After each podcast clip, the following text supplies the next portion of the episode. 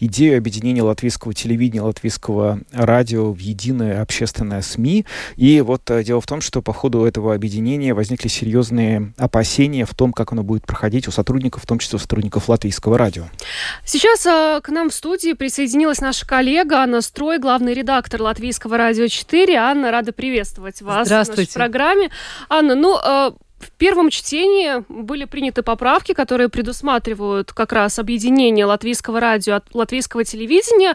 Но вот сегодня работники латвийского радио выступили с открытым письмом к высшим должностным лицам страны э, с требованием остановить поспешное объединение общественных СМИ. И вот э, хотелось бы э, разъяснить нашим слушателям, почему э, такое письмо э, вообще появилось. Да, это очень важно. На самом деле ведь объединение латвийского радио и латвийского телевидения его контуры были отмечены еще в законе об общественном СМИ и органе управления за ним. И, конечно, это не само решение не является поспешным. Само решение, как стратегический курс на объединение, было намечено уже очень давно. Что изменилось э, буквально в четверг вечером, это то, что э, одна партия подала очень быстро вот эти поправки к закону, и воспользовавшись тем, что сейчас э, обсуждается вопрос э, финансирования этого объединенного общественного СМИ, пытается протолкнуть э, поправки, в частности, ликвидирующие вещание на русском. Э, в нашем э, письме, которое подписало более 190 сотрудников латвийского радио, имеется в виду все каналы, все пять каналов, все э, структуры общественного радио, э, акцент был сделан именно на поспешность э, решения объединять э, СМИ, скорее всего, нужно и возможно. Но самое главное, что пока не достигнуто, это э, соглашение о принципиальном изменении финансирования. До сих пор иногда наши э, слушатели и даже порой коллеги говорят о нас как о государственном радио. И по большому счету они правы. Почему? Потому что всегда выделение бюджета зависит от доброй воли политиков. Так быть не должно. И в большинство стран Европейского Союза финансирование общественных СМИ является, э, ну, как сказать, прописанным в законе как целевое финансирование. Например, Например, в нашем законе подразумевается, что 1,3% от НДС и 2,12% от общей суммы доходов бюджета от акцизного налога, начиная с 2027 году, года будет направляться именно на э, радио и телевидение. Понятно, что если принципиальный механизм финансирования единый, то и общественные СМИ лучше быть одной структурой просто потому, что это гораздо удобнее управлять. Поэтому против объединения мы как бы не выступаем. Мы выступаем против того, что сначала следует принять, договориться о модели финансирования, об управлении общественным СМИ, о выдвижении э, Совета по электронным СМИ, о выдвижении главных редакторов, и только потом начинать этот процесс.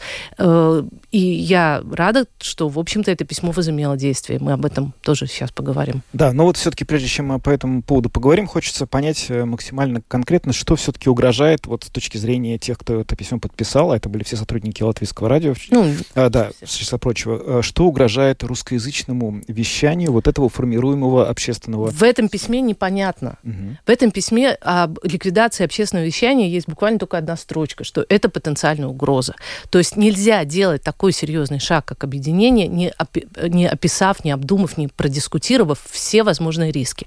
Ликвидация а, русского вещания это немножко другая, другая история, но она, ее пытаются продавить именно потому, что, наконец, этот закон, ну, как сказать, как политики говорят, открыт. И под это открытие вот национальное объединение пытается осуществить свою любимую идею запретить э, финансирование э, из госбюджета на русском языке общественных СМИ. И в данном случае не является принципиальным, будет это финансирование таким, как оно является сейчас, то есть целевым выделением в, бюджет, в бюджете определенной суммы, или вот этим вот процентом от налогов. Поэтому мы, как общественное э, латвийское радио 4, вещающее на русской, я лично не считаю, что даже приостановка этого вопроса э, является решением нашей проблемы. Наша проблема остается. Вот по поводу приостановки. Э, кажется, что политики, коалиционные партнеры получили письмо сотрудников э, Латвийского радио и руководства Латвийского радио, потому что уже сегодня во время заседания коалиционного совета, которое проходит, как всегда, по понедельникам, э, были приняты определенные решения, вот в частности по поводу срочности. И это очень прекрасно, потому что мы видим, что все-таки э, давление общественности или давление, если хотите, четвертой власти, каким является средство массовой информации, возобладало. Но нас впереди ждет такой документ, как концептуальный доклад о государственной стратегической коммуникации и безопасности информативного пространства на 23-27 год. Вот в этот документ Министерство культуры и пытается протащить ту самую норму о том, что русское вещание больше не будет. Мотивируют они это так.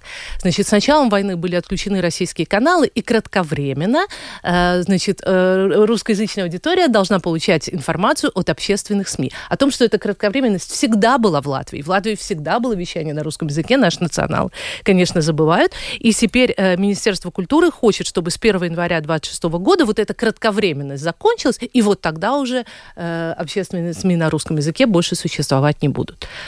Ну, а что касается других языков меньшинств вообще, ведь мы же являемся все-таки ЛР-4, это радиостанция меньшинств, да? Возможно ли будет вещание на каких-то других языках? Что об этом известно? В, очень подробно а, сейчас мы не знаем, но одно из альтернативных таких предложений, которые все равно идут в русле ликвидации русского вещания от депутата национального объединения Артурса Бутанса, он, например, предлагает следующие меры, что э, э, языки Европейского Союза могут звучать в нашем эфире, а также языки стран кандидатов.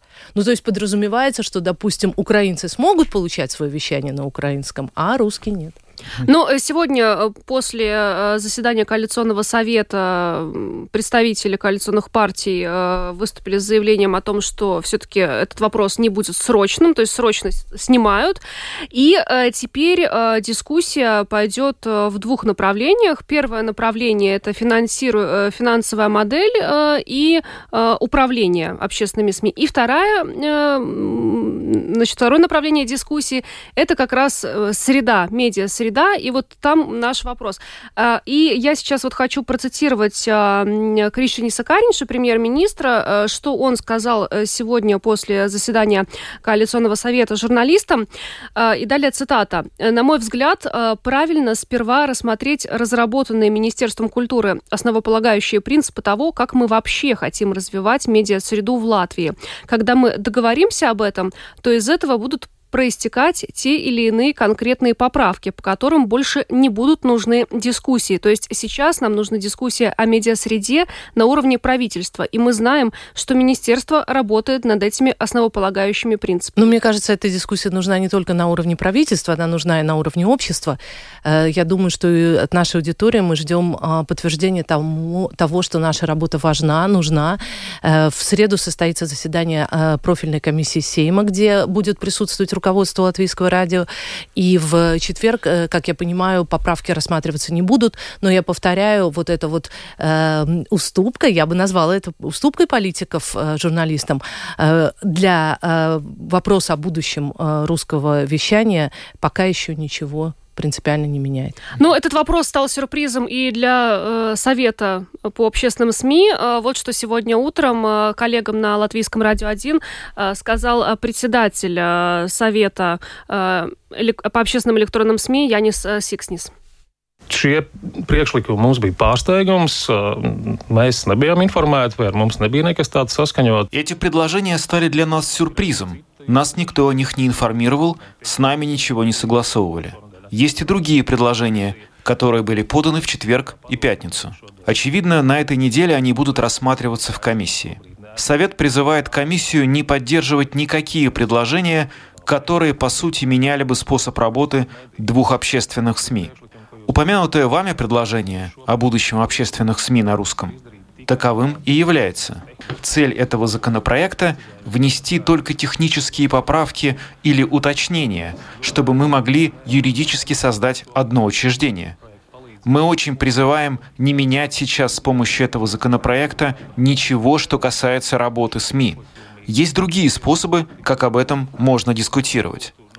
Любой депутат или министр, конечно, имеет полное право подать свои предложения – но конкретные предложения являются очень серьезными. Их нельзя так просто взять и обсудить за пару дней. Министерство культуры сейчас разрабатывает основные установки медийной политики на ближайшие годы. Это, например, один из способов, как можно дискутировать обо всей медийной среде. Мы призываем так и делать и концентрироваться на том, что, как я уже сказал, концепция предусматривает ничего не потерять, сохранить все то хорошее, что сейчас есть у двух общественных СМИ. Мнения о том, как нужно развиваться общественным СМИ, всегда различались. Поэтому, я думаю, это нормальный процесс. Но я надеюсь, что люди, которые принимают решения, все-таки поймут, что является приоритетом в данный момент что данный законопроект о создании единого общественного СМИ, и что сейчас не нужно тратить время и дискутировать о каких-то фундаментальных вещах, касающихся того, как работать общественным СМИ. Фундаменталām lietām par to, kā paši mēdī strādā. Янис Сикснис, председатель Совета по общественным электронным СМИ. Это был вот как раз тот фрагмент а, его интервью нашим коллегам на Латвийском радио 1, который касается нашей работы, нашего будущего. Ну, я только добавлю, что помимо все-таки аудитории внутри Латвии, а, потребителями а, контента на русском языке являются и иностранные люди, которые говорят по-русски, но живут не в Латвии. И я особо бы выделила приграничные зоны России, там, где слышны наши передачи благодаря передатчикам. Это и э, Псковская область, это и Белоруссия, это и э, продолж... ну, оба региона Псковской области, Великолужский и, собственно, Себежский. И э, для нас это очень важно. Например, мы можем сказать, что, может быть, латвийская повестка их не интересует, но они могут, например, слушать радио «Свободу», которое мы ретранслируем. И в этом смысле я считаю, что латвийское радио 4 вносит огромный вклад в коллективную безопасность, я бы даже сказала, региона.